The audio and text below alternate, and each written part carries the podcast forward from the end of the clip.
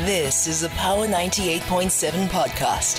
Now we're talking. Subscribe to Power 98.7 podcasts in iTunes or wherever you get your podcasts. There's more on power987.co.za. So in a bit to cut and reliance on Eskom, which we're just talking about here now, the city of Tshwane, through the mayor, Cilliers Brink, yesterday announced plans for the city to generate its own electricity through a private-public cooperation plan to fire up the Rooiwal and Pretoria West power stations. The mayor says that Tshwane's energy master plan seeks to reduce the city's dependence on Eskom and to alleviate the burden of load shedding.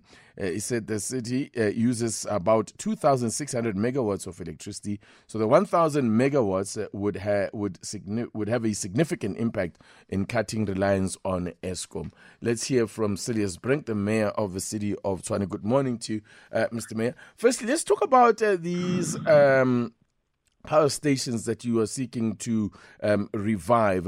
What type of power stations are they, and just a little bit more about why they've actually been inactive up to now?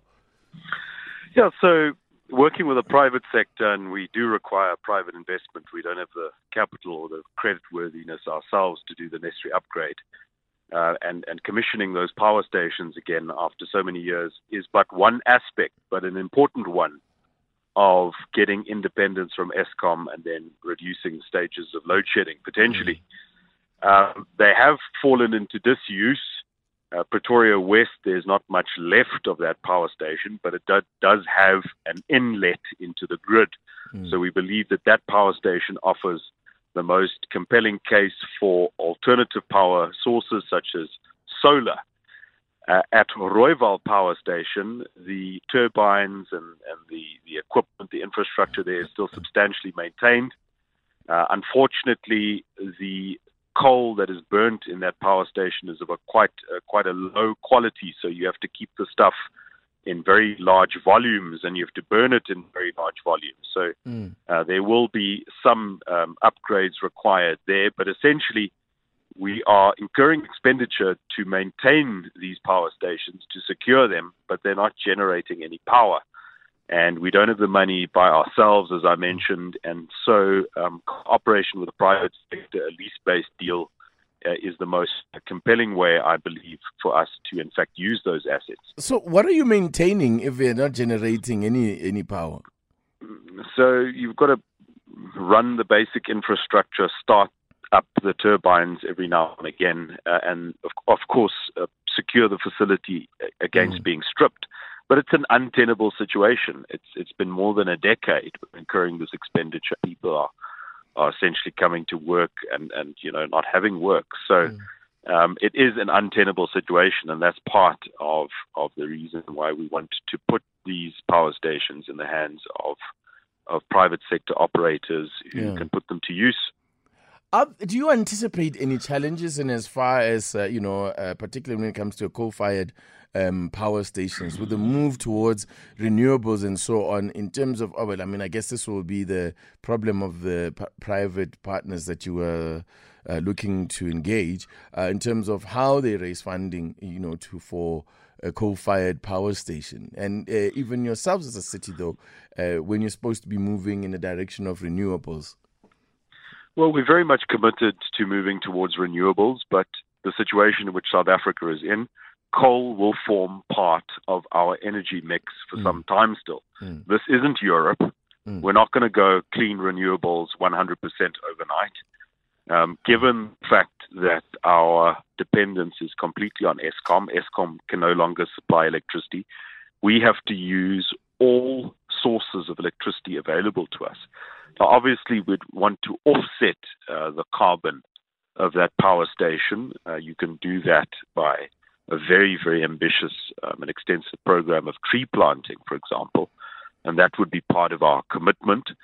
But coal-fired power would largely be at Rooiwal. Pretoria West, as I mentioned, is ideal for clean, renewable electricity. And as we move on, we'd obviously phase out the old era technology, But we've got to be realistic about what's available to us.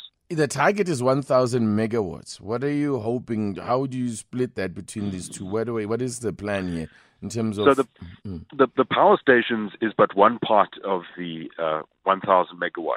We're also looking at procuring from IPPs, and we've been speaking to the City of Cape Town, who is obviously far advanced in that regard, as well as rooftop solar. So we have what they call a small-scale embedded generation policy, but that needs to be updated. And we have to be realistic. More and more households and businesses are going off the grid and solar. And as that market grows, it's obviously taking away from our electricity business, but it's also potentially generating a surplus, which can be fed back into the grid. But there are a whole lot of technical issues that need to be sorted out first, but that is part of the mandate of our energy task team. Let me ask you to respond to a question here that's come through via Twitter from one of our listeners, Entler, who asks, it says you're not serious. Well, it says Cilliers Brink is not serious. Rooiwal Power Station is a 300-megawatt coal-fired power plant, and is it even giving that much? And he says, who will be the sole coal supplier? So, Rooiwal Power Station has the potential between 150 and 300 megawatt, but it's not producing anything at the moment because we as municipality don't have the capacity to do the necessary upgrades there, small as they might be. And as I mentioned, we can't afford to be stockpiling coal. Who the supplier of coal is, well, that is a question for a private partner. What we want to do is to open the market as widely as possible to see what solutions there are. Obviously, it has to be mutually beneficial, but we can't decide that up front.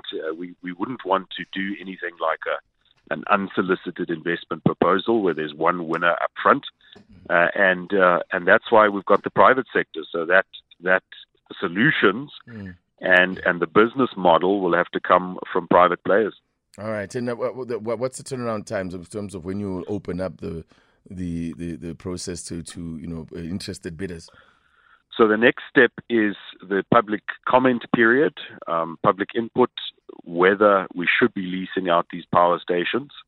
That will close within 30 days. Then council will have to make the in-principle decision, and hopefully will be off the ground before the end of this municipal financial year, which is June. That's obviously a very ambitious timeline, but unless we set ambitious timelines, then we're just going to plod along as before. Cilliers Brink is Executive Mayor of the City of Tshwane. Thank you so much for your time. Thank you. You've been listening to a Power 98.7 podcast. For more podcasts, visit power987.co.za or subscribe wherever you get your podcasts.